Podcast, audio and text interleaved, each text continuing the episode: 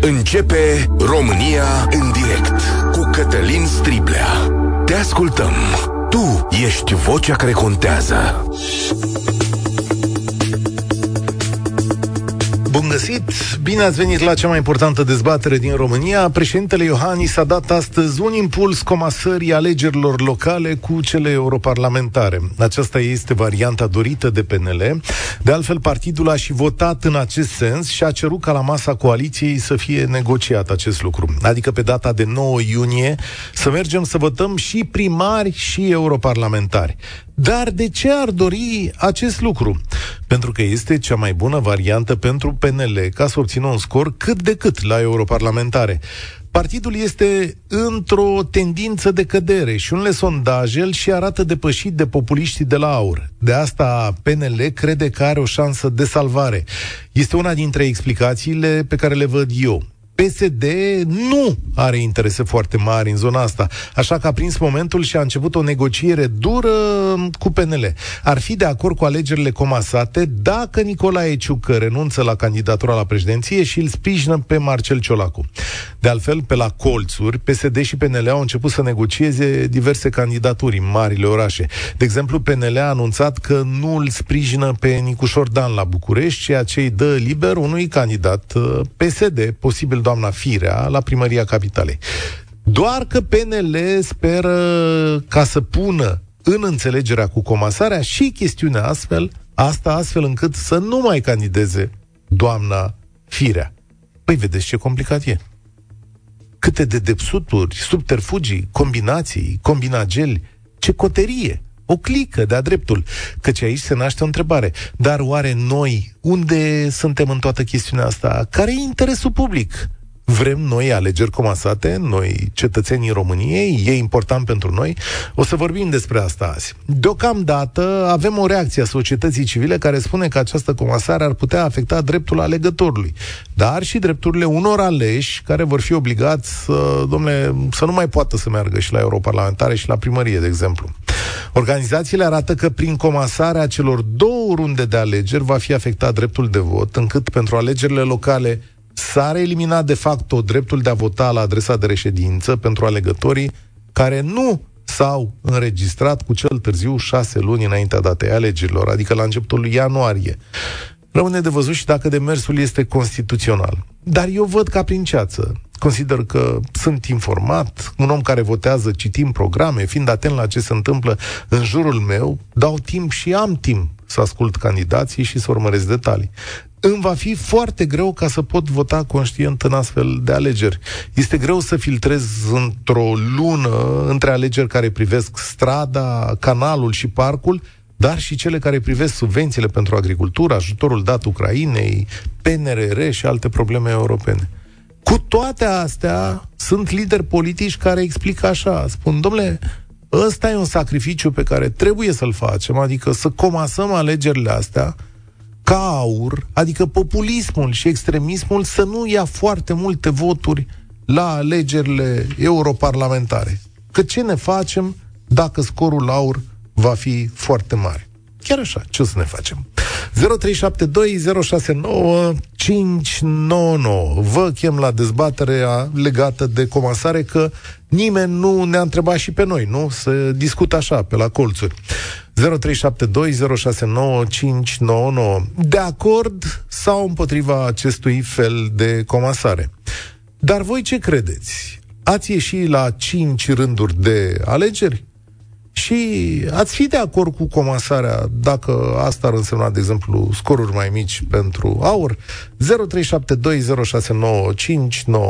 România în direct este pe YouTube, pe Facebook, pe TikTok și la radio la Europa FM, acolo unde primul vorbește Răzvan. Salutare!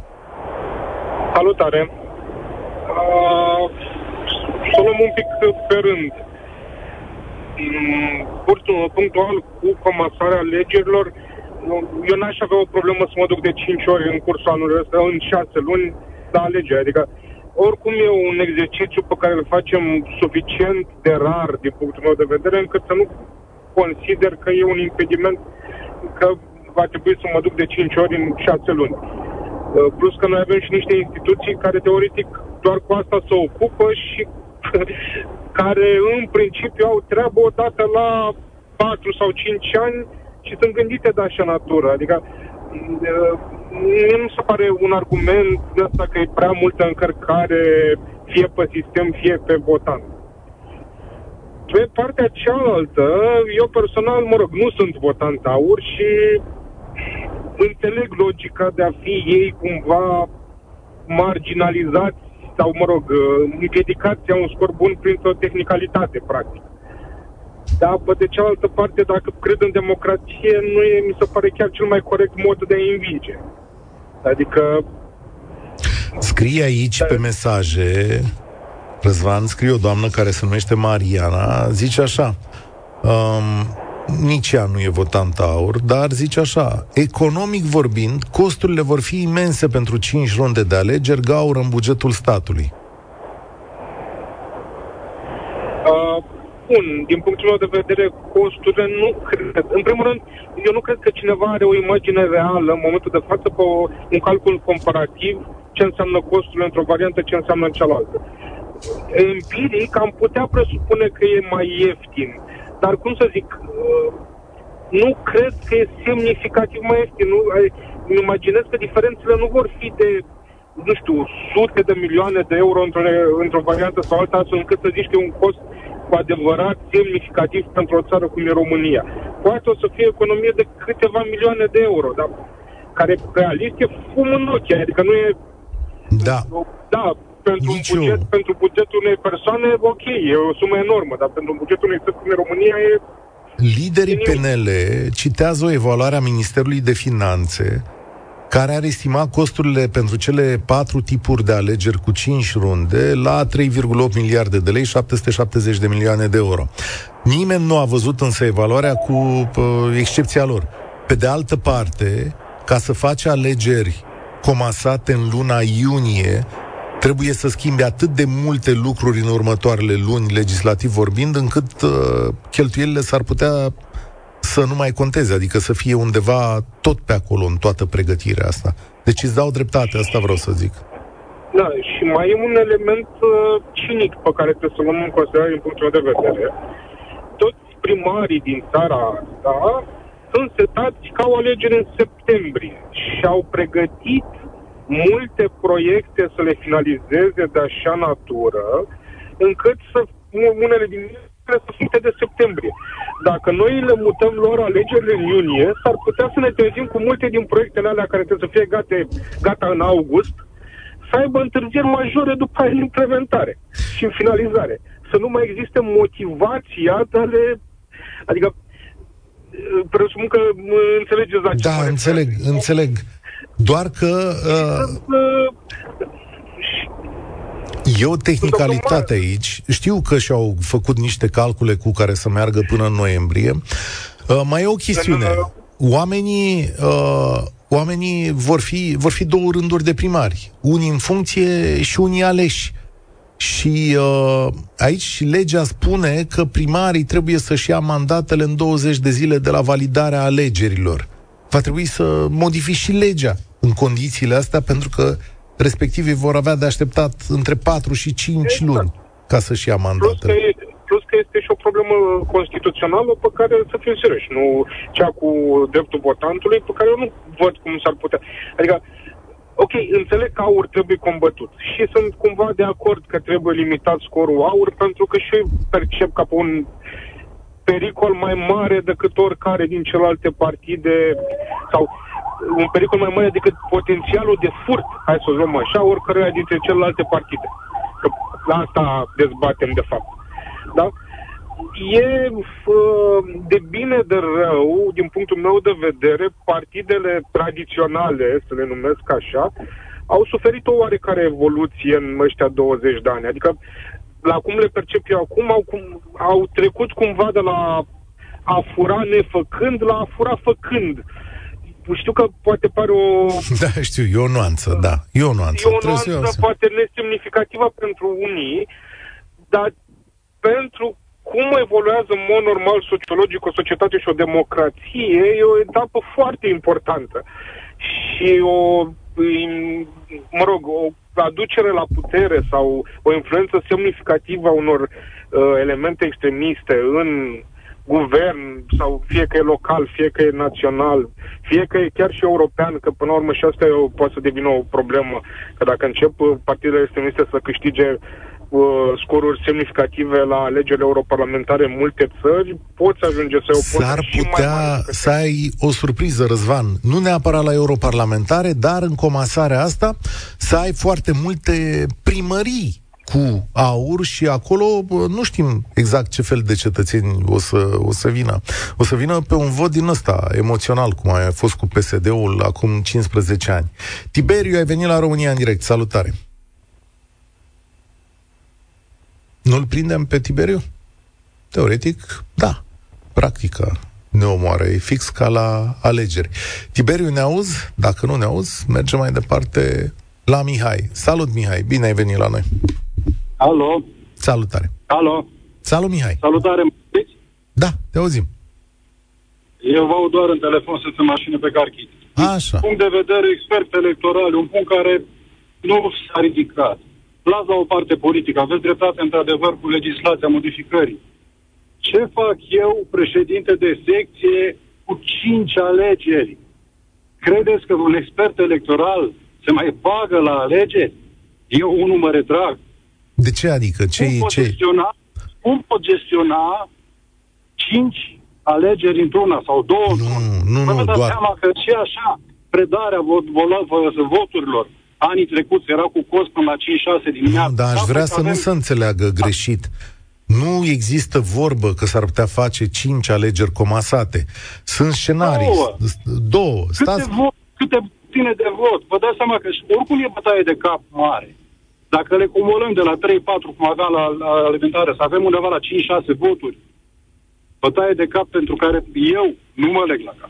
Răspunderea e foarte mare. Hai să vedem. Deci când se fac locale, Mihai, cu europarlamentare, ăsta e un scenariu. Avem așa, un vot la un buletin la alegerile europarlamentare, un buletin pentru primari, unul pentru consilieri locali și unul pentru consilieri județeni. Adică ai 4 tipuri de buletine.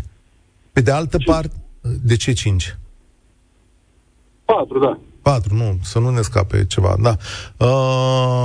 Pe de altă parte însă s-ar putea să facă secții separate. E și asta o bănuială sau ceva de genul ăsta. Aia, din punct de vedere logistic, dacă eu am înțeles de la domnul președinte că vor 5 într-unul. Nu. Nici vorbă, nu. Să nu... Ai exclus. Dar la două într-unul... La două într-unul te-ai descurca? Cum ar arăta ziua ta de expert electoral cu 4 tipuri de buletine pe care trebuie să le urmărești? La 4 tipuri de buletine până luni dimineața la 6 nu se face nimeni la program. Deci aia e clară. Poate nici atunci nu se gata de numărat. E o muncă grea, bănuiesc asta. Nu, foarte grea. Și marea problemă e că supravegherea în momentul în care pune votantul buletinul în urnă. Nu le pune în urna care trebuie. Se poate întâmpla și asta. Când începi să numeri de la primar, găsești la europarlamentar și așa mai departe. Și o să se numere și să renumere probabil 2 zile. Da. Uite, la asta nu m-am gândit, la munca voastră. Modificarea legilor durează. Pregătirea noastră ca expert, ca proceduri, iară, va dura. Vorbim undeva la 2-3 săptămâni. Unde în 3 luni de zi? Ideea e următoarea, că din punctul tău de vedere, înțeleg că alegerile ar trebui să fie toate la locul lor. Poate... Exact. Cel mult... De ce modificăm? În al 12-lea ceas modificăm modificarea. Ți-am spus de ce modificăm. Adică bănuiala mea... Interesul electoral, da. Costurile tot acolo vor fi. Poate mai mari, cum spuneați mai devreme. Ai fi de acord... Dar din punctul de vedere cu orice comasare, eu mă retrag. Și asta nu doar de la mine, am mai prieteni care sunt experți și au spus, dacă se fac comasări, mă retrag din expert să meargă cine vrea. Și asta va fi o problemă, mă gândesc, nu doar a mea. Dacă se face, de exemplu, între parlamentare și un tur la președinție, e ok? Mihai? Bănuiesc că da. Dar oricum, 2 într-unul deja e prea mare bătaie. Am înțeles. Mulțumesc tare mult. Scenariile, că tot s-a vorbit despre asta, scenariul la locale cu europarlamentare, da, ăsta e un scenariu. Mai e un scenariu prezidențiale cu locale și ăsta avantajează partidele mari și cu mulți primari, dar s-ar putea să fie neconstituțional. Mai e un scenariu parlamentare cu locale, ăsta e cel mai interesant pentru clasa politică și actuala coaliție de guvernare, pentru că ar pune instituția cea mai nepopulară, Parlamentul la remorca campaniei locale, unde reprezentanții locali ai partidelor mari domină peisajul și au interes să investească propriile resurse. Și mai avem, de asemenea, un scenariu aici sunt calculate de Expert Forum toate chestiunile astea, avem parlamentare cu prezidențiale, o formulă pe care o știți din istoria noastră democratică recentă. Bogdan, salutare, ești la România în direct. Ce formulă ai agrea? Salut. Eu aș agrea o formulă în care să avem cât mai multe duminici în care să ne bucurăm de democrație. Eu am 36 de ani și votez de la 18 și îmi place să votez. Am votat mereu și pentru mine este o experiență plăcută. Este un mod să mă implic pentru schimbare. De ce ar trebui să mă bucur mai puțin? Și nu sunt de acord să facem economie cu democrația. Eu cred că ar trebui economia să se facă de la pensii speciale sau alte privilegii. Și oricum nu consider că comasarea legilor este o măsură de reformă electorală de care are nevoie democrația și cred că organizarea legilor locale în două tururi ar fi putut să fie.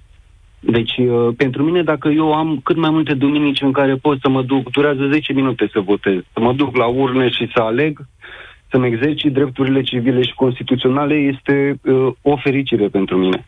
Deci ar trebui să mă bucur mai puțin. Mă bucur trei duminici în loc de 4 sau 5. E bine, ești optimist, adică, da, și e un sentiment normal.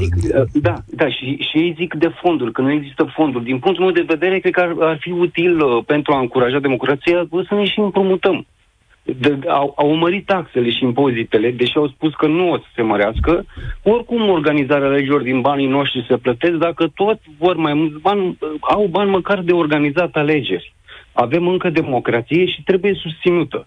Și vreau să mai atrag atenția spre chestiuni. În 2023, guvernul PNL și PSD a adoptat o reglementare care restrânge, adică te obligă, dacă vrei să votezi la alegerile locale, trebuie să-ți declari reședința cu 6 luni înainte. Da. Dacă europarlamentarele se fac cu locale, adică în 6 iunie, 6 luni de zile nu mai există din momentul ăsta, dacă le comasează astfel, că înseamnă că ei restrâng dreptul la vot.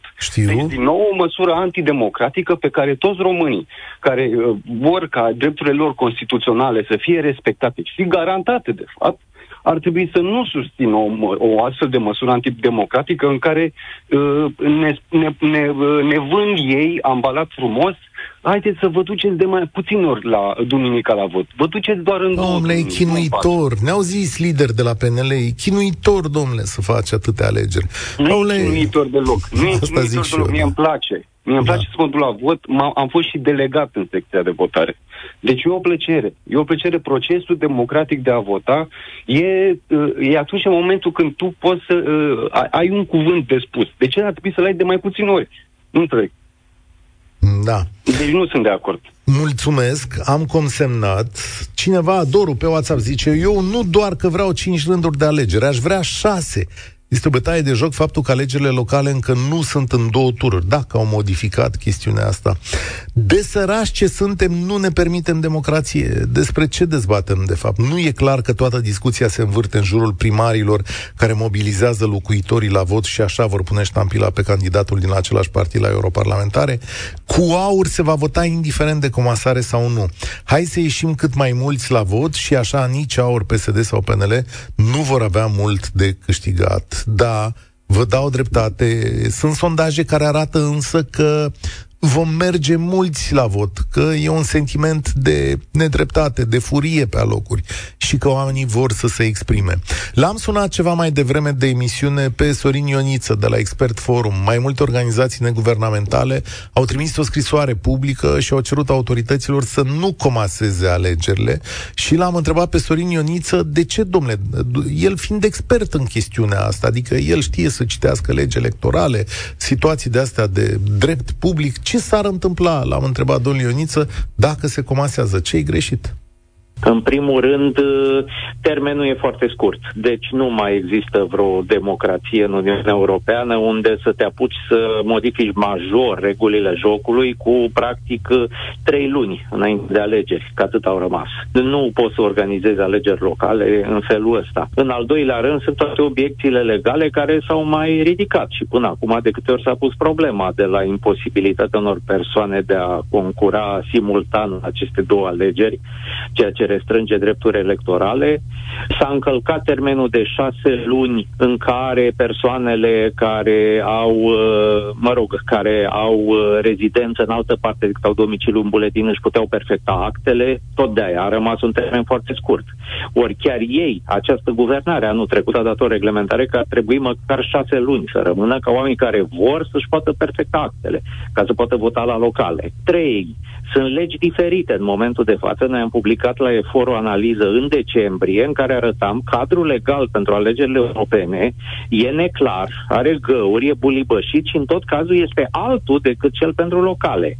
În momentul de față sunt multe incertitudini. După legile, cum sunt ele acum, trebuie create secții de votare diferite, după legi diferite, avem instituții diferite care participă, de exemplu MAE este implicat destul de mult în organizarea alegerilor europene, dar nu și dincolo. Nu e clar dacă se va vota în aceeași secție, cu toate 5 buletinele sau în săli diferite, lumea va veni în municipiile mari să voteze pentru tot și vor constata că da, poți să votezi la europene, că e o singură listă pe țară, dar dacă n-am viza în buletin, mă trimite să votez la locale în partea înaltă. Deci o să fie bulibășeală, tămbălău la urne. Teoretic ar putea să fie aceeași secție. Și atunci va ieși un scandal monstru prin București, prin Cluj, prin Timișoara, pe unde sunt oameni care, sunt veniți și stau acolo și vor veni să voteze. Și după tămbălău ăsta se va sparge în capul cui a decis și văd că și ei acum joacă la offside, nimeni nu vrea să spună da, mă, eu am cerut, nici Ciucă nu spune, nici Ciolacu nu spune, dar președintele... în capul guvernului că a zis astăzi președintele Iohannis, adică el a împins spre o soluție de genul ăsta, numai ce a vorbit președintele înaintea unei întruniri la Bruxelles. A zis că e o soluție și că e o discuție legitimă. E o discuție legitimă, dar discuția asta legitimă trebuia făcută anul trecut pe vremea asta, când ei se ocupau cu rotative guvernamentale. Atunci trebuia să modifice ceva cu un an înainte, dacă aveau astfel de idei. Bine, Iohannis e ușor să-și asume acum chestii, că el și-a suit, saci în căruță, pleacă și nu-l mai vede nimeni. Dar este constituțional, pentru că vor fi niște organisme de control în toată povestea asta. Păi sunt multe aspecte, dar este sau nu este, va decide Curtea Constituțională. Eu nu pot să știu acum, dar după părerea mea sunt aspecte neconstituționale.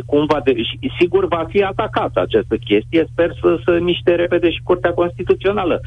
Acel aspect cu restrângerea posibilității de a vota, prin faptul că s-a scurtat perioada în care tu îți puteai face actele de domiciliu, este o restrângere a unui drept constituțional, pentru că recomandarea era să fie cu un an înainte, ei anul trecut au zis că e cu 6 luni, acum o restrâng de facto, nu știm la cât, eu am zis 3-4 luni, dar atât că decizia nu s-a luat, legile încă nu s-au schimbat, n-au trecut prin Parlament, când vor, e deja februarie, când vor să schimbe ei major o grămadă de legi, inclusiv cele din codul administrativ, deci chestiile alea cu 2 seturi de primari, în care unii se aleg la începutul lui iunie, da, pe 9 iunie, și stau pe tușă până în octombrie, pentru că primarii actuale au depus jurămintele târziu unii dintre. Vă amintiți, Nicușor Dan, mi se pare că era prin ultima zi din octombrie, că l-au ținut în șah, tot așa, cu tranziția.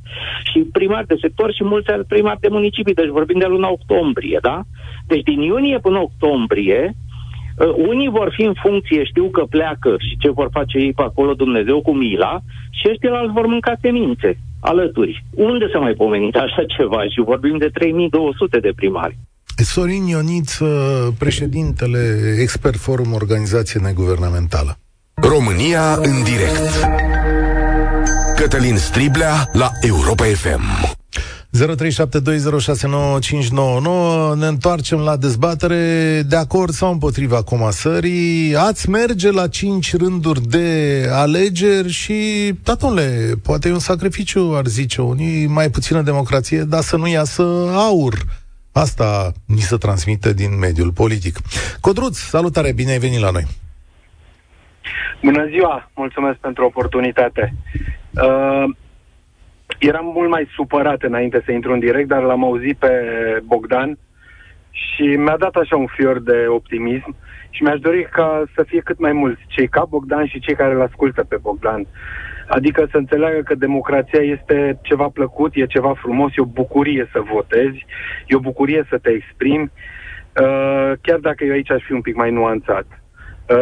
Absolut salutare intervenția și a domnului Ioniță, care este, din punctul meu de vedere, cred că a ajuns unul din experții absolut necesari democrației noastre și îmi doresc foarte mult să-l auzim cât mai des. Ca în orice discuție, experții pun ordine, pun lumină, trecând dincolo de emoții și mergând acolo unde lucrurile trebuie să înțelese cum stau ele juridic și faptic. Să vă spun care e opinia mea. E important când vor fi alegerile, dar cel mai important este pentru politicieni. Comparații pe aceștia cu niște antreprenori. Eu știu ce fac în afacerea mea și voi face întotdeauna să-mi optimizez șansele de câștig, de profit, să cresc cota de piață și tot așa mai departe. Asta fac și politicienii. Propunerea asta n-are nicio legătură. Sper că nu există măcar un cetățean român care să plece după fenta cheltuielilor. Asta e o minciună absolută și e demontabilă. Da. Asta cu cheltuielile nu e credibilă. Cealaltă e o discuție. E un semn de întrebare. Aia cu AUR? Da, aia cu AUR. Hai să vedem. Păi lăsați-mă să vă spun ceva. Până la urmă, asta e democrația. Da. Lipsa de educație democratică, lipsa de implicare efectivă a populației în decizia politică de-a lungul anilor a adus aici la o ură extremă față de tot ce înseamnă administrație, politică, ordine, lege și așa mai departe. Că, de fapt, AUR ce e? Vorbesc de votanți, de curent, nu de partid în sine. E o expresie a unei nemulțumiri anarhice. Să se aleagă praful. Deci oamenii nu speră că indivizii pe care îi vedem noi la televizor vor conduce efectiv ceva. Și speră că ăia vor dărâma ceva, vor strica, vor da foc, în ideea că poate după aia vine cineva să construiască la loc. Bineînțeles că e o tâmpenie, dar omul când e furios, prima lui idee nu este să construiască, să repare. Prima lui idee e să dărâme tot. Indiferent dacă sub aparența asta discutabilă a democrației românești sunt totuși unele lucruri solide și demne de continuat sau de reparat. E foarte bună. Dar eu vreau să vă spun... Te rog. Am zis că e foarte bună analiza făcută de tine. Vă mulțumesc, apreciez. Însă cred eu mult mai important ceva ce noi ca cetățeni nu facem. Și anume, noi nu facem politică în ăștia 3 ani jumate între alegeri. Adică aleșii noștri simt o presiune moderată spre deloc din partea publicului. Faptul că noi nu ne implicăm, și vorbeam mai devreme, faptul că nici ei nu ne ajută să ne implicăm, dar nici noi. Ne-am implicat acum 4 ani, 5 ani, pe vremea lui Dragnea, nu știu cum de-am reușit să ne implicăm și am fost mulți. Vrei să fac o paranteză? Astăzi mi-a apărut o... Azi sunt 7 ani. Sunt 7 ani, da. Da. UG a fost în 31, dacă nu greșesc. De 7 ani de atunci. Ei, atunci ne-am implicat. Nici atunci n-am fost nici măcar 1% în stradă. Dar câți am fost, ne-am implicat și uite că am avut un rezultat. Pe moment, ăla a fost rezultatul pe care am reușit să-l obținem atunci. Am scăpat de Dragnea. Democrația a câștigat un pic. Din păcate, oamenii nu sunt invitați. Aici o fi de vină clasa politică, o fi de vină școala românească, o fi de vină media, domnule Striblea, pe care o reprezentați. Nu o reprezint. Stați că e fiecare pentru el. Nu o reprezint eu. Mulțumesc, dar nu. Păi nu, dumneavoastră o reprezentați cu multă cinste prin însăși emisiunile astea. E nevoie să ne implicăm în perioada asta. Pe mine mă interesează poate mai puțin dacă poartă anumite litere politicianul care va avea o anumită funcție. Mă interesează dacă el va face, iar el va face numai dacă noi punem presiune. Credeți-mă că orice zidar, meseriaș pe care îl angajezi și îl plătești zi de zi și doar o dată la 4 ani îi verifici munca, oricât de bun e, nu-și va face treaba. Va fi o excepție extraordinară să-și facă treaba. Să vă spun... Noi nu-i verificăm pe ăștia 4 ani de zile. Nu-i verificăm, aveți dreptate, dar învățăm să facem asta din ce în ce mai des. Hai să vă spun ce îi sperie foarte tare. Că mă uit pe sondajul, ăsta e de la Inscop, cred, să nu zic. Da, Inscop. Uite aici, asta îi sperie foarte tare, că PSD are tradiționalul aproape 30%, PNL are 19%, zic ei, AUR are 17,9%, 19,8%, PNL 17,9% AUR, da? Și după care vine doamna Șoșoacă cu 7,1, da? Asta îi sperie foarte tare. 24 împreună. Păi ce să facem, domnule Striblea? Ne înțelegem noi ăilalți 80%, că noi suntem mai deștepți decât ăia 20% și facem o manevră să închidem cumva posibilitatea ăstora 20% de reprezentare? Nu! Politica în democrație este o formă de reprezentare a cetățenilor. Dacă 20% din români sunt așa, își doresc să fie reprezentați de oamenii ăștia, cum sunt ei, Șoșoacă, Simion, să le zicem pe nume, asta e, înseamnă că ăștia sunt românii noștri. Haideți să-i convingem că avem alternative. Haideți să-l convingem pe Simion să se civilizeze, să-l școlim, nu știu, dacă asta vor alegătorii lui. Da, bună observație. Nu putem să de democrație, că nouă nu ne place. Mulțumesc. Trebuie să reprezentați. Mulțumesc mult pentru intervenție. O apreciez. Știți cum se spune în viață, dacă iei decizii grele, o să ai o viață ușoară. Dacă iei decizii ușoare, o să ai o viață grea. Până acum am luat deciziile ușoare. Decizia grea ar fi să faci educație. Diseară, pe la 9, pe platforma Vorbitorinci, o să public un interviu cu economistul șef al BNR, Valentin Lazea, care zice câteva lucruri atât de dureroase încât unele o să fie explozive. Unul dintre ele sună așa, că e foarte greu să ai o democrație funcțională cu o populație needucată și că aici ar trebui să facem ceva. Deocamdată comasăm alegeri din cauză că avem o populație needucată. Cristian, salutare, aici la România în Direct. Bună ziua, Cătălin, și mulțumesc pentru oportunitate. De fapt, ne-au rămas puține vorbe așa referitor, că mă uit că toți cei care au intrat înaintea mea au cam pus punctul pe ei. Mă gândeam la chestia, că apropo că intrarea specială, de ce nu facem la 2 ani alegerile locale și cele parlamentare? Că poate așa ar s-ar mișca mai repede. Poate ar fi mai stresați că s-ar putea să piardă zile ce. Știi că în Statele Unite alegerile parlamentare sunt la 2 ani cu schimbarea unei părți din legislativ. Mandatul durează 4 ani. Numai că unii dintre ei sunt aleși intercalat. Și asta exact, poate schimba configurația Parlamentului, da. Exact, nu e o idee tocmai rea. Că chiar mă gândeam la chestia asta, de ce nu vine cu chestia asta? Pe de altă parte, de ce e atât de scurt, sau de ce nu este atât de scurt PNL-ul că va câștiga votul în plus dacă le va comasa, în condițiile în care oamenii care se duc să voteze și au în capul, va vota oricum. Ideea este a noastră să mergem cât mai mulți dintre ăștia nehotărâți, sau mai ales să ne ducem să votăm și să găsim noi oportunități prin noi oameni. Probabil că cei care sunt indeciși, deși cei care se va uita ce oameni va vota. Eu la asta mă gândesc lucrul ăsta, dar PNL-ul oricum joacă, de fapt nu mai joacă PNL-ul, că de când s-a aliat cu PSD-ul e mama lor și mă gândesc că o să aibă drumul țărăniștilor.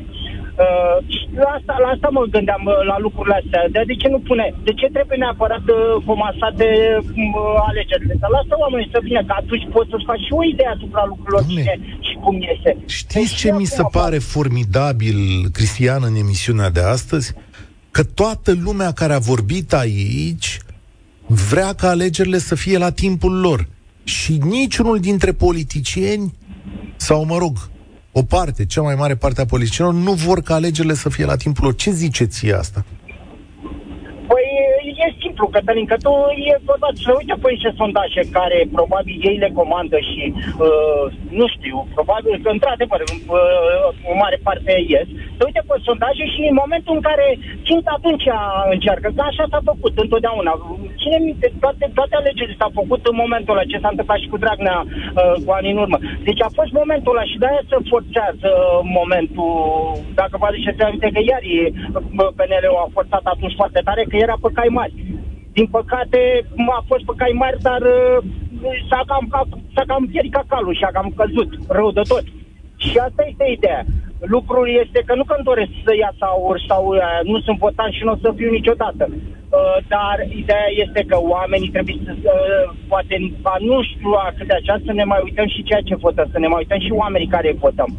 Pe de altă parte, lipsa de educație, cât dintre noi ne duce și cerem celui care îl votăm pentru locale de la primar, la consilier, cât cerem să vedem și o parte din învățământ, să mi-aduce un surplus în învățământ primarul, că vine cu idei noi de învățământ, cât că vine să pun borduri, asfaltăm, băgăm apă sau nu băgăm. Dar niciunul n-am văzut și crede-mă pe cuvânt, n-am văzut niciunul să vină sprijinul, să oamenii să ceară, domne, pe noi ne interesează că până la urmă aici o să ne doare cel mai tare, partea de educație și partea de sănătate. Și să vede clar. De ce nu ne cerem lucrul ăsta cel mai tare? Asta ar fi cel mai bun lucru și de asta încurajez, mulțumesc tare mult, scrieți-le la cabinetele de primar, dar scrieți-le și pe Facebook, să știți că presiunea pe Facebook uneori e foarte dureroasă și rezolvă lucrurile, dar scrieți-le în mod personal, unii dintre ei au adrese, da, cereți-le socoteală, pentru că, așa cum bine spun ascultătorii noștri, democrația se exercită zi de zi. Fiți atenți, îl avem la telefon pe Sebastian Zahman. Salutare, Sebastian! Salutare, Cătălin! Pe Sebastian îl vedeți la Prima TV, la Insider Politic sau la Prima News și știe de desubturi de partide politice. Am să te rog astăzi să desfacem un pic coteria asta, clica asta care s-a adunat, să ne spui ce se întâmplă, domnule, care sunt combinațiile de am ajuns în situația în care trebuie să comasăm alegeri. Cine a pornit cu gândul? Da, coterie e foarte bine spus, ai rezumat perfect. Cine a pornit cu gândul, vezi că acum își aruncă PSD și PNL pisica de la unul la altul, responsabilitatea din curtea unui partid în curtea celuilalt, tocmai ca să nu fie taxați de opinia publică, de electorat, de formatori de opinie și așa mai departe.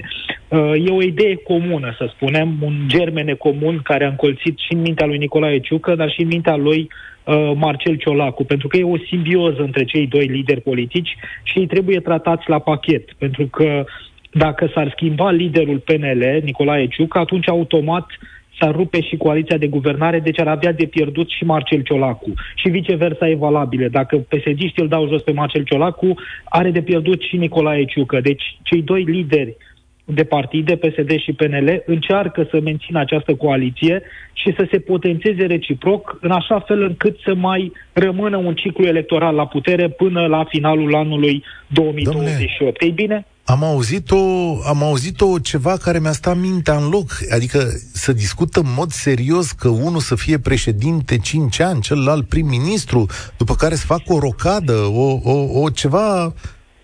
inimaginabil. Da, astea sunt presiunile venite din partea partidului, pentru că PSD sau Marcel Ciolacu, ca să personalizăm, este într-o situație ingrată. Ei vin după un sfert de secol de singurătate la Cotroceni, ultimul care a câștigat alegerile Ion Iliescu, și nu prea poate să se prezinte Marcel Ciolacu în fața electoratului și în fața partidului, în primul rând, spunând că poate să-l susțină pe Nicolae Ciucă sau că vrea să susțină candidatul altui partid, deși ar avea beneficii și dintr-o astfel de abordare și dintr-o astfel de cedare. Liberalii i-au promis lui Marcel Ciolacu, în schimbul susținerii PNL la prezidențiale, primăria Capitalei, deci un candidat pe care să-l aibă PSD pentru primăria Capitalei, funcția de premier, chiar pentru Marcel Ciolacu, pentru următorii 4 ani, ar deveni unul dintre cei mai longeviți premieri, dacă să presupunem ar ajunge la finalul mandatului din 2028, și funcția de comisar european tot pentru PSD.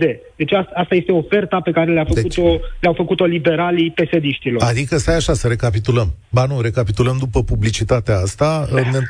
Ne întoarcem într-un minut. România în direct. Cătălin Striblea la Europa FM.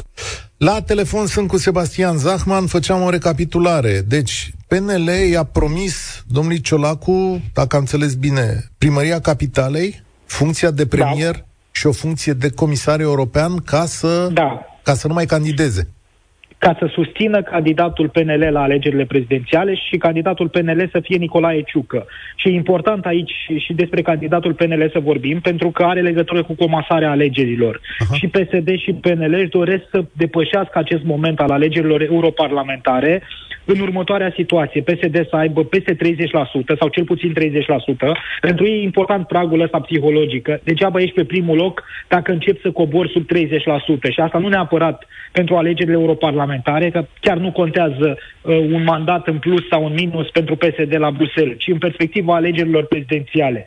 Dacă nu reușești să fii la 30% la europarlamentare, înseamnă deja că erodarea guvernamentală se simte foarte profund și va ajunge până în viscere, până la alegerile prezidențiale. Pe de altă parte, PNL-ul îl vedem acum cotat între 16 și 18%, e nevoie să scoată capul la europarlamentare undeva la 20%, astfel încât domnul Ciucă să nu-și piardă poziția de lider. Și apoi, adunând 30 cu 20, vedem cele două partide ar putea să ajungă din nou la 50% pentru o viitoare majoritate parlamentară. Ăsta e scenariul pe care vor să-l vândă în partide și Marcel Ciolacu și Nicolae Ciucă, și apoi să ajungă în etapa a doua despre care am vorbit până acum, împărțirea funcțiilor în stat, prezidențiale, guvernare.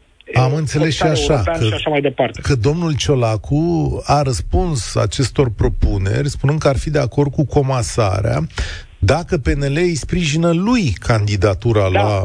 Da?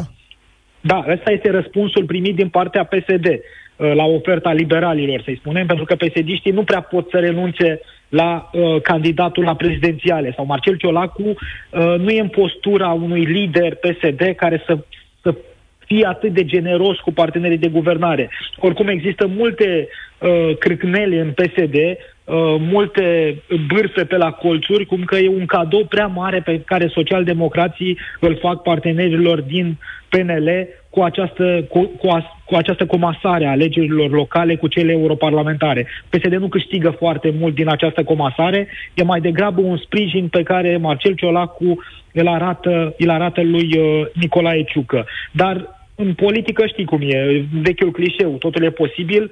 Nu m-aș mira ca după alegerile europarlamentare să vedem un asemenea plan, un tandem președinte-premier pentru Palatul Cotroceni. Nu prea văd nici situația în care PNL ar putea să renunțe la propriul candidat și să-l susțină pe Marcel Ciolacu, pentru că ar însemna să se decupleze cu totul de electoratul liberal, să treacă cu arme și bagaje, practic, în curtea PSD. Și nu cred eu că nici aceasta n-ar fi vreo variantă câștigătoare pentru actuala coaliție de guvernare, pentru că e simplu ca orice candidat, fie el de la PSD sau de la PNL, să intre în turul 2. Sprijinit de celălalt partid, adică să existe un candidat unic PSD-PNL care cu siguranță ajunge în turul 2. Dar de unde siguranța că acest candidat va câștiga finala prezidențială? Asta nu poate să-i ofere nimeni, nici măcar în cazul unei finale prezidențiale cu un candidat de genul George Simion sau Diana Șoșoacă. Deci, dacă ai fi să tragi linie, Sebastian Zahman, ai spune că această comasare a alegerilor este mai mult sau mai puțin probabilă? Mai mult, aș spune că e mai mult probabilă. Am fost ieri la Parlament și am simțit pulsul partidelor și pare deja o înțelegere parafată pe sub masă. Acum doar se mai mimează așa consultarea partidului, consultarea publică, și mai e aici un element important. reacția Comisiei Europene și a Comisiei de la Veneția. Vedem USR sau Polul Dreptei, mă rog, USR, PMP, Forța Dreptei, au sesizat deja Comisia de la Veneția, au trimis scrisori la Bruxelles către mai mulți comisari europeni și să vedem ce reacție vine de acolo din partea Bruxellesului, dar totuși eu nu m-aș aștepta la critici din partea Comisiei Europene, pentru că argumentul cu care coaliția PSD-PNL deja a abordat acest subiect pe plan european, la Bruxelles, în întâlnirea cu oficialii europeni, este următorul. Lăsați-ne să comasăm alegerile ca să stopăm valul de extremist din România.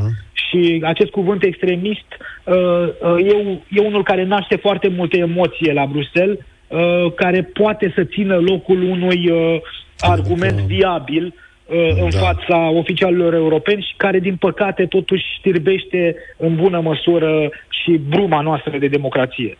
Am înțeles. Ce invitat vine la tine sâmbătă? La Insider Politic? Ar trebui să vină Nicolae Ciucă. De foarte mult timp încerc să fac un interviu cu domnul Nicolae Ciucă. Mâine am programată filmarea, sper să vină. Sau cu emoții, până nu văd invitatul pe scaun, de fiecare dată mă agit. Știi ce înseamnă asta? Da, mulțumesc, o să fie foarte interesant. Chiar vreau să văd ce spune domnul Ciucă la toate lucrurile pe care le-am vorbit. Mulțumesc tare mult, Sebastian Zahman de la Prima News și Prima TV. Insider Politic este emisiunea sa. Ați auzit, oameni buni, astea sunt datele, astea sunt argumentele. PNL și PSD au mers la Bruxelles și au zis: domnule, aștați-ne să oprim extremismul și... Așteptați-ne să oprim extremismul. Ăsta este argumentul vândut Bruxellesului ca să accepte această comasare. Ionuț, ai venit la România în direct. Bună ziua! Salutare! Ai auzit toate datele. Ce ai prefera? Legat de comasarea aceasta, este o mizerie absolut totală. Adică este practic cântecul de lebădă al PNL-ului. PNL-ul în momentul acesta, am ascultat și ce a zis domnul Zahman înainte, părerea mea și convingerea mea fermă este că PNL-ul mai are o lună și o jumătate de marți în viața noastră politică. Cât mai are, scuză-mă, nu am înțeles exact. Câteva zile, așa. N-am înțeles fraza pe care ai spus-o, la modul propriu, n-am înțeles. O lună și o jumătate de marți. O lună și o jumătate de marți, asta ai spus, da. Am înțeles, ok, da, e posibil. Da, pentru că în momentul acesta PNL-ul nu mai are absolut niciun fel de credibilitate, nu poate să mai meargă cu absolut nimeni, liderii PNL sunt complet infrecventabili. Și, practic, singura cale prin care pot să mai trăiască în continuare este să paraziteze în continuare PSD-ul. Dom'le, e o analiză care s-ar putea să fie cât se poate de reală. Cred că asta, de fapt, îi îngrijorează și pe ei și caută acest lucru. Eu nu știu cine astăzi mai votează și nu înțeleg cum e cu votul pentru PNL. Sincer, am probleme. Adică, dacă vrei să pui mâna pe partidul ăsta, cu cine ține, domnule, partidul ăsta? Da, în momentul de față, PNL-ul nu mai poate să mai vină cu absolut nimeni, nici măcar pe plan ideologic. Adică, dacă PSD-ul, care într-adevăr a guvernat 2 sau 3 ani, se vede rodajul guvernei, sau în fine, se va vedea că în momentul ăsta sondajele îi arată pe primul loc. Nu știu cum, dar în fine. PNL-ul este foarte amenințat, pentru că odată are Alianța Dreapta Unită pe zona asta liberală, clasică, care constituie majoritatea electoratului lor, și după aia vin ultraconservatorii care o să voteze oricum cu AUR. Ei nu mai pot să mai dea absolut nimic nimănui. Nimeni nu o să-i mai creadă cu absolut nimic. Cine ar mai vota PNL știind că la ultima tură pur și simplu au mințit oamenii? Și plus că mai vorbim și despre treaba asta cu comasarea alegerilor. Am o grămadă de prieteni care nu sunt din oraș cu mine, așa, care au primit cu foarte mare surpriză vestea că mai au doar 6 luni ca să-și facă viza de propan, să poată să voteze cum ar fi normal. Iar acum pur și simplu nu mai știu ce să fac. Adică dacă mai exista o dorință din partea prietenilor mei care nu sunt din oraș cu mine să voteze, asta a dispărut. Va fi să-mi cui. Mulțumesc! Nicolae Ciucă, zice Cristian Tudor Popescu, e un candidat la Cotroceni cam ca iepurii pe care i-a îngăduit Putin ca să arate că prezidențialele din Rusia sunt cele mai democratice din lume. Întrucât nu numai că intră în turul 2, dar e posibil să ia mai puține voturi decât câștigătorul primăriei capitalei, PNL s-a gândit să nu-l mai susțină pe Nicușor Dan, deoarece e prea apropiat de USR, fostul partener de guvernare al liberalilor. Nu discut prestația ca edil a lui Nicușor Dan, spune domnul Cristian Tudor Popescu. Este vorba de faptul că PNL se comportă la fel de arogant și iresponsabil ca PNCCD în anul 2000. Se adună din ce în ce mai mult impresia asta. George, salutare! Vă salut! Cât și cum votezi, George? Din punctul meu de vedere, faptul că vrem să facem economie la buget pentru cheltuielile parlamentare, cam asta înțeleg că ar fi... E un argument, e unul din argumente, da.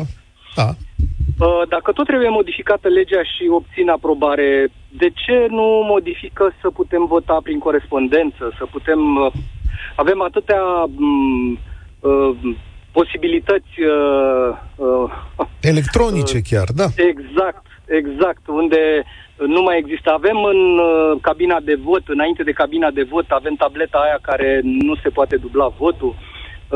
După părerea mea, spunea un invitat mai devreme care era președinte de secție de votare sau ceva de genul, că cheltuielile sunt foarte mari și că e un stres extraordinar. Eu cred că dacă ai face niște cheltuieli și ai putea să votezi electronic, ar fi mult mai mici costurile, odată.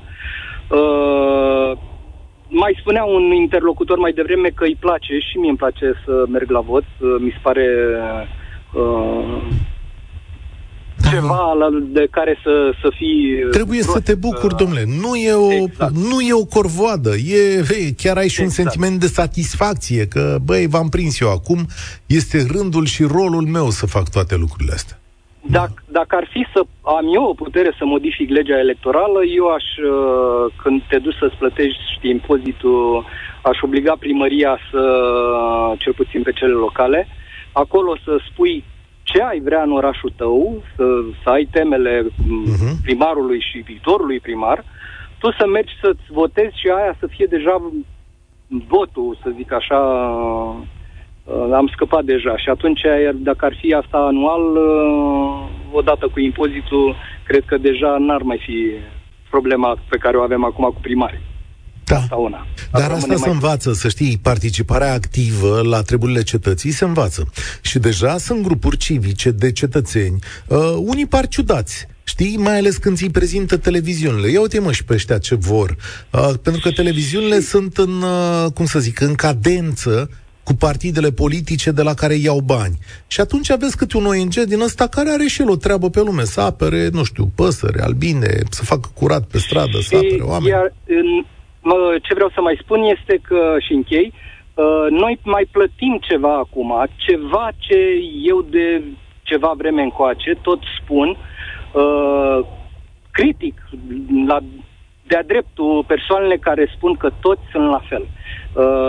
Nu știu cine a lansat chestia asta, vorba asta, și am mai ascultat-o și prin emisiune pe la dumneavoastră. Ba, am să-ți spun eu cine a lansat-o, îți spun cu precizie și exactitate. În birourile de la Cotroceni ale președintelui Băsescu, când celebra pancartă cu PNL, PSD sau USL și PDL, aceeași mizerie, a fost scrisă chiar acolo, în timpul unor proteste de genul ăsta, ca un fel de apărare la adresa președintelui Băsescu. Deci a fost gândită chiar acolo pe loc. Și dacă ții minte, pancartele alea care apăreau în piața publică, USL și PDL, aceeași mizerie, îți spun cu exactitate că acolo a fost scrisă. Deci, ce vreau să spun este că noi plătim acum faptul că s-a transmis asta în opinia, eu știu, oamenilor, li s-a insuflat chestia asta, că toți sunt la fel, și este foarte greu. De asta, oameni de bună credință nu vor să mai intre în politică, pentru că... imediat, dacă intri în politică, deși toți ar trebui să facem politică, imediat ești mânjit sau, eu știu, catalogat că ești la fel, nici tu nu ești mai breaz și așa mai departe. Da. După părerea mea, ce ar trebui să faceți dumneavoastră ca ziariști, primii, măcar cei care au mai rămas onești, să încerce să scoată din vocabular toți în la fel și să... Totdeauna am văzut că s-a început să mai facă asta, dar timid. Ar trebui să nu mai spunem toți în la fel, pentru că zicea cineva mai devreme, acum câțiva ani, mi se pare că chiar cel care a fost înaintea noastră la România în direct, sau mă rog, fosta emisiune, cum îl cheamă, că am și uitat.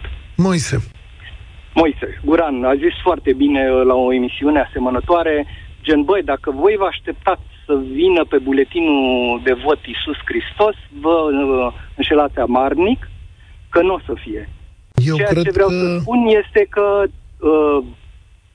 om perfect nu o să fie în alegeri, va trebui să mergem și să ne implicăm chiar așa cu mici pete exact. Pe care le avem. Dar să spunem că sunt toți la fel este o mare, mare, mare, mare greșeală. Politica se face în fiecare zi, mulțumesc, George, se face în fiecare zi, în fiecare moment și în fiecare activitate pe care o facem.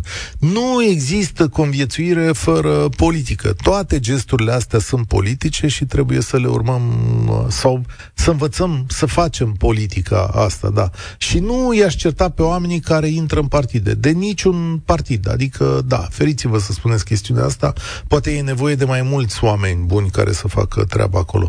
Mihai, salutare! Bună ziua, domnul Ciucă, Mihai, sunt din București.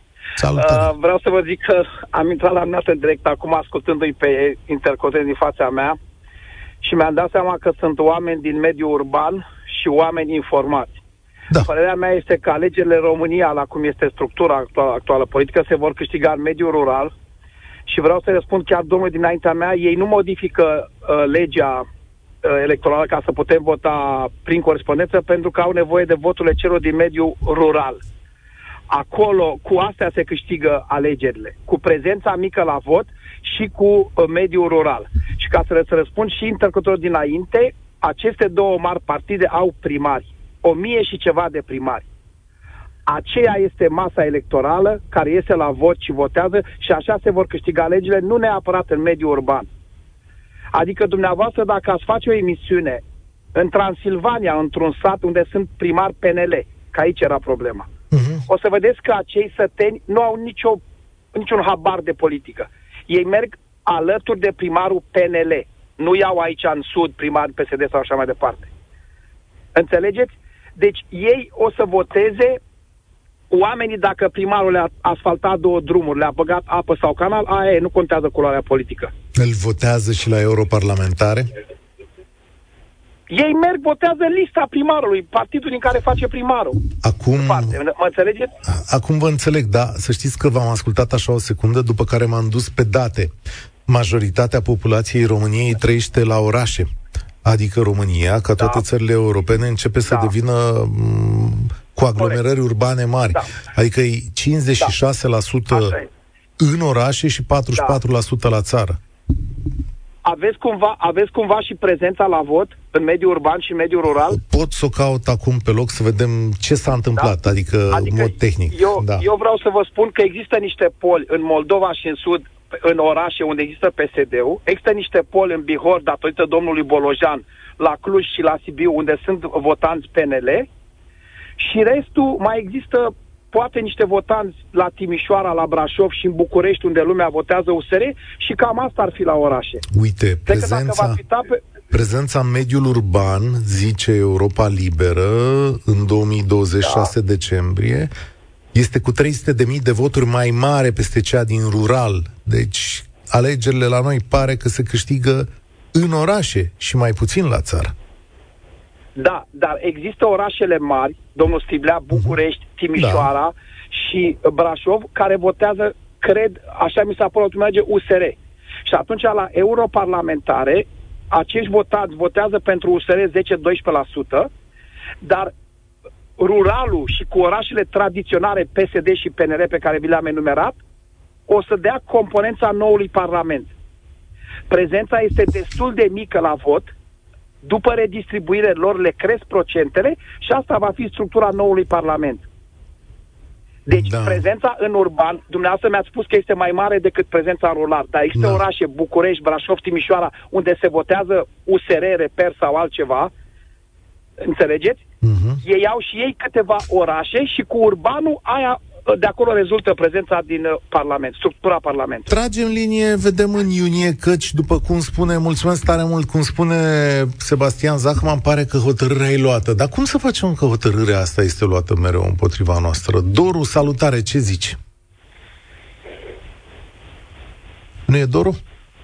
Alo, salut! Salut, Doru! Bună, uite, ascult cu mare interes tot ce s-a discutat în emisiune.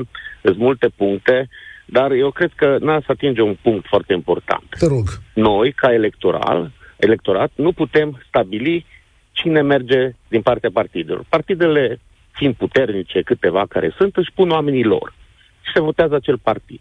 Deci noi, chiar dacă suntem poate buni, e bun partidul, eu vreau PSD, de pildă, dau exemplu. Nu vreau PSD, dar era un exemplu. Și vin trei oameni care nu cred că sunt cei mai buni din PSD, pentru că îi pune partidul. Cum pot să schimb asta? Nu pot. Există votul negativ, există neprezentarea la vot, ca să nu-ți place nici ăla de la PNL, nici de la AUR, nici de la PSD. Deci nu putem. Eu aș propune o treabă care nu am mai auzit-o, să existe o bifă. 10 candidați la primăria de unde a fi și să există o bifă, niciunul. Și dacă 50+1% din cei care se prezintă la vot visează acel niciunul, că atunci merge lumea la vot, că are o posibilitate să zică, da, domnule, că eu nu mai vreau pe niciunul, atunci acei domni care s-au prezentat la vot să nu mai aibă dreptul să participe niciodată. Și atunci ar fi foarte atenți. Ar fi foarte atenți pe cine trimit. Pentru că nouă nu ni se dă această posibilitate. Deci nouă ni se pune sub nas, niște politicieni.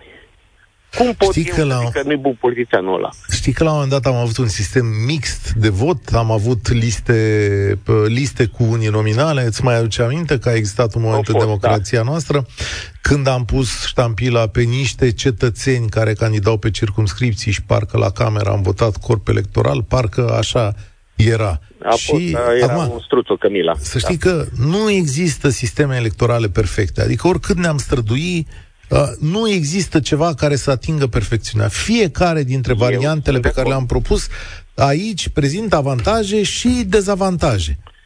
Tot ce trebuie să ținem este de eficiență. Dar nicio negare în absolut nu e, cum să zic. Deci nu este o negare în absolut. Noi trăim niște vremuri foarte grele și suntem o democrație la început. Deci noi nu vrem să facem 2-3 pași. Noi, în momentul de față, eu sunt din Cluj, îți dau un exemplu. Deci eu mă uit la Protipendada, PNL, Boc, Buda și Tișe, îi văd ca pe Ceaușescu. Așa? Deci numai pe Ceaușescu l-am mai văzut atâția ani. Frate, 8 ani și du-te și lasă-mă, altul din partid. Ce zici, să mai alege domnul Boc anul ăsta? Eu personal nu l-am votat, dar eu sunt convins că va fi ales, pentru că câte a făcut el pentru Cluj. Nu intrăm în dezbaterea. Nu știu. Asta știți voi, clujenii, da. Da, e altă dezbatere. Dar, domnule, toți acești oameni se văd exact ca pe Ceaușescu. Pe ăsta nu scăpam, dar ani de zile. Păi, frate, 8 ani și la revedere. Deci cam asta ar trebui să existe. E o discuție, ar trebui să fie, mulțumesc, Doru, vreau să-i dau ocazia și lui Nelu, ar trebui să fie o discuție legată de mandatele primarilor ca durată, sigur. Da, avem localități în România mai mici unde avem primari de 20, de 25 de ani. S-au dezvoltat pe măsura unor astfel de mandate? Cât înseamnă stabilitate? De ce să le dăm drumul atât de mult? Sunt întrebări depuse asupra bunului mers. Câți bani am pierdut? Ce relații sociale sau economice sau chiar de corupție să sedimentează într-o administrație care e atât de lungă? Da. E o dezbatere pe care ar trebui să o avem la un moment dat. Salutare, Nelu, o să tragi concluziile acestei întâlniri, căci vei merge la vot, bănuiala mea. La câte rânduri de alegeri ți-ai dori? Da, evident că îmi doresc să merg la vot. Salutare dumneavoastră și ascultătorilor. Am să revin la antevorbitorul, nu știu, 2-3 anterior, care spunea că și ne critica și ne certa oarecum că toți, că spunem că toți politicienii sunt la fel. Din păcate, nu un slogan, nu o echipă media sau de propagandă a făcut asta, ci din păcate partidele au pierdut și și-au câștigat renumele ăsta pe mâna lor. Toți sunt la fel în sensul că eu încă până acum, de la Revoluție încoace, sau, mă rog, de la evenimentele din decembrie, nu, foarte greu este să identifici într-adevăr un partid sau un lider care să aibă o viziune, domnule, o viziune politică, o direcție politică. Vă asigur că dacă românii ar identifica o astfel de persoană, s-ar alinia în spatele lor. Dar până acum ce au făcut partidele au fost să-și caute interesele proprii, să facă tot felul de șmecherii, inclusiv mi-aduc aminte de găselnița cu alegerile într-un singur tur, ca să facă economie cică, dar până la urmă... La primari, alegerile într-un singur tur la primari. Poftim? Alegerile într-un singur tur la primari. La primari, da. Da, asta îi datorăm domnului Iohannis și PNL-ului de pe vremea doamnei Alina Gorghiu, care au știut că PNL-ul fiind în coborâre, au zis că așa își vor păstra mai multe mandate, da.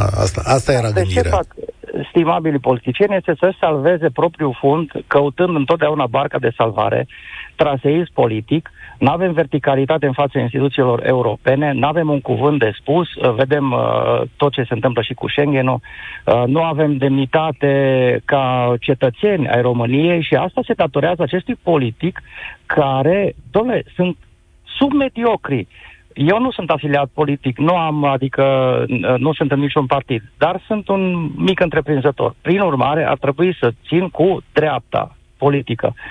Și văd în PNL zero inițiativă pe partea asta dreaptă. Mi-e rușine de acest partid care se numește Partid Liberal sau Partid de Dreapta, când am avut PSD-ul care a avut măsuri mai de dreapta la vremea lui decât PNL-ul. Da. Deci, până la urmă, drama poporului român, și aș încheia cu un citat, sau citându-l pe domnul președinte Băsescu la candidatura din 2004, în discuția cu domnul Adrian Năstase, când spunea, domnule, ce blestem este peste poporul ăsta român, că trebuie să aleagă dintre doi comuniști, eu și cu tine. Și acum, ce blestem este pe națiunea asta, că nu găsește lider, nu găsește un partid care să îi câștige interese după 30 și, iată, aproape 5 de ani de la evenimentele din decembrie. Dăm voie să te dezamăgesc, nu e niciun blestem pe națiunea asta română. Nația asta română de-abia se maturizează în democrație. Noi cu toții am crezut că dacă alegem, o să vină niște cetățeni și o să ne rezolve problemele. Și am descoperit, la fel ca alte nații în trecut, că cetățenii respectiv pot rezolva problemele acelea parțial, pentru o parte dintre noi, nu pentru toți și de multe ori pentru ei prima dată. După care blestemul se va da la o parte când fiecare dintre noi se va duce și la vot, se va duce și la primar, și la ședințele Consiliului Local, când va învăța să se opună la construcția aiurea făcută lângă el, când îi va scrie primarului că nu e curat, când va sta de vorbă cu consilierii locali. Când toate lucrurile astea se vor întâmpla din ce în ce mai des, blestemul ăsta o să dispară. O să vezi. Îți promit că așa e. Dar pentru asta, puteți merge și în politică, puteți avea și activitate civică și încercați să găsiți, chiar dacă pare greu, între oamenii politici pe care îi avem, câte unul mai răsărit. Că să știți că viața ne dă diverse opțiuni. M-am uitat la multe partide, mă uit la ei, aș putea să pun mâna măcar pe câte un om din fiecare partid despre care să zic, uite, eu cum ăsta m-aș putea înțelege. Eu sunt sigur, dar povestea cu floarea cu care nu se face primăvară e foarte adevărată. Da. Facem o cultură, nu? Eu găsesc unul, dumneata găsește altul. Excepțional. Aha. Mai avem timp pentru asta posibilă. Cât? 30 de ani? Încă sau? Încă 30 de ani? Da, mai avem. Cum să nu? Fiecare zi, să știți. Mulțumesc tare mult. Cumva am reușit să depășesc și timpul acestei emisiuni foarte lungi. Să vezi aici ce țipă oamenii care sunt în control. Da, prieteni, România în direct atât pentru astăzi. Ne vedem și mâine. Eu sunt Cătălin Striblea. Spor la treabă. Participă și tu, România în direct, de luni până vineri, de la ora 13:15.